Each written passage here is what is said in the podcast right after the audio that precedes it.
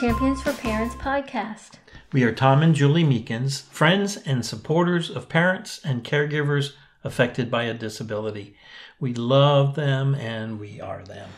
We also support folks who serve with disabilities and their families in ministry. Yes, this podcast is for you if you are a parent of a child or an adult who is affected by disability. Our desire is that you are encouraged and empowered. Also, this podcast is for you if you serve in ministry. At Champions for Parents, we want you to know that we appreciate you and all that you do to serve families. Mm-hmm. Today on the podcast, we're going to talk about what every child needs. Really, this is also applies to what every person needs. At our church recently, there was an appreciation lunch for volunteers who serve in our disability ministry. We were blessed with a yummy meal and a time to focus on what every child needs. That was some good fried chicken. Yeah. I remember. We took notes and we will share them here with you now, along with some of our own ideas and experiences. Right. So every child needs. What does every child need? To know Jesus personally, to be known by name, to be prayed for weekly, and to be discipled. So let's talk about knowing Jesus personally. Every child needs to know Jesus personally. What does that mean for us? In our special needs parent support group, many parents ask the question How can I know that my child knows Jesus? We encourage them in turn um, to turn that question around to to say, "What am I doing to bring my child to Jesus?" And they really are agonizing over this because they, you know, there's sometimes an intellectual disability sometimes there's a lack of communication we really don't know what they're thinking mm-hmm. and what they're because they can't communicate it to us so i like that question what am i doing to bring my child to jesus you can ask the same question in your role as you serve them as a teacher or a caregiver. We cannot save anybody. We cannot save anybody. Only God can do that. But what we have been commissioned to do is to bring them to Jesus. We are to teach our children that God loves them, that He gave His Son Jesus, who died on the cross and rose from the dead to forgive their sins. Keep praying as their spiritual understanding increases and they believe. In Mark chapter 2, verses 1 through 5, we read A few days later, when Jesus again entered Capernaum, the people heard that he had come home. They gathered in such large numbers that there was no room left, not even outside the door, and he preached the word to them. Some men came bringing to him a paralyzed man, carried by four of them.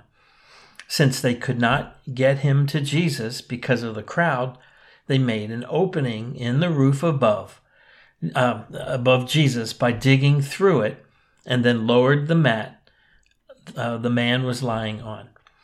When Jesus saw their faith, he said to the paralyzed man, Son, your sins are forgiven. The cool thing about this story is the man lying on the mat did nothing, right?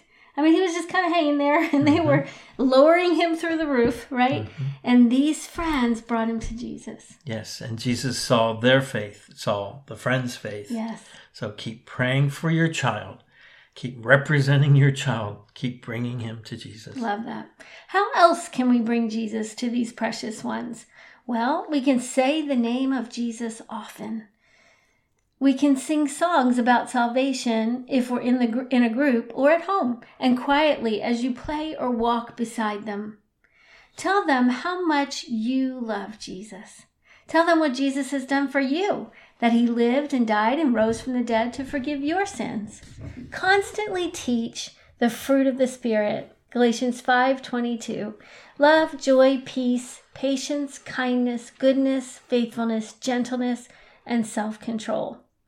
For example, when you see qualities of kindness, remind your student of that. And on the flip side, when children are being mean to each other, correct them by saying, be kind, rather than saying, don't fight.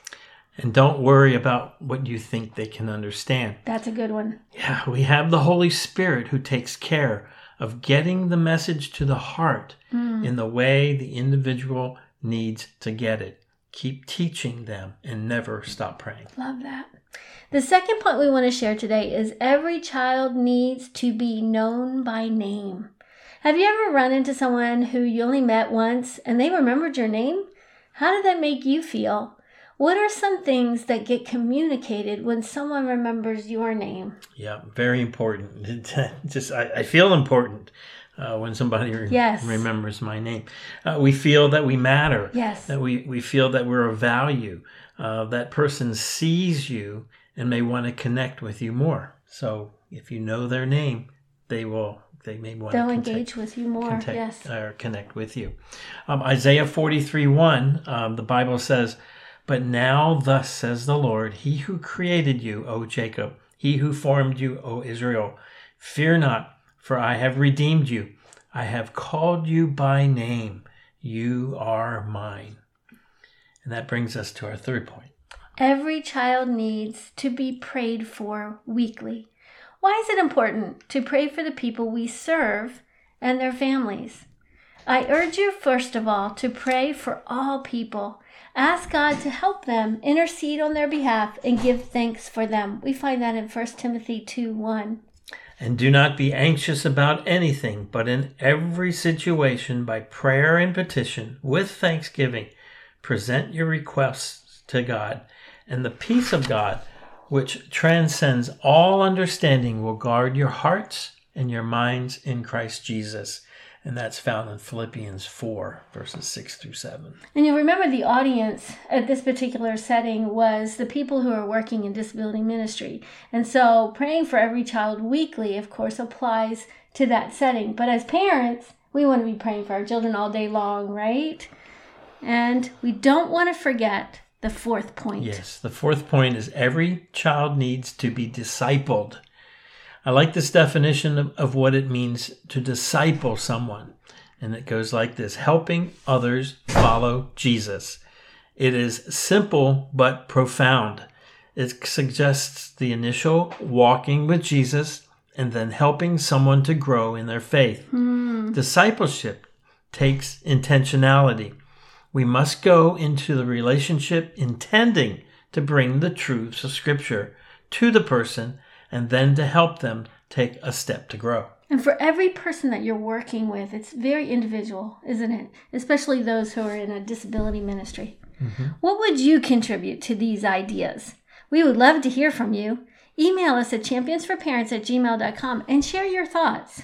And as always, if you would like us to come alongside you and help you brainstorm as a parent or someone who serves in ministry, we invite you to get in touch with us. You are never alone. We offer free private coaching for parents, either individually or with others that you might want to bring along, and for folks in ministry as individuals or as a team.